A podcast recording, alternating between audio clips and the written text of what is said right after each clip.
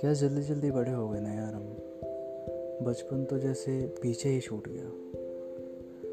वो हँसी, वो नादानियाँ, वो किस्से, वो कहानियाँ। ज़िंदगी जहाँ हमने असल मायनों में जी थी अब तो बस हम निभा भर रहे हैं। तो लेकर आ रहा हूँ मैं वही कहानियाँ। अपनी ज़िंदगी की, अपने बचपन की। जो आपको थोड़ा हंसाएँगे, थोड़ा गुदगुदाएँगे और कुछ ना कुछ ज़रूर सिखाएँगे। तो मिलते हैं आपसे अपने पॉडकास्ट में जिसका नाम है ज़िंदगी।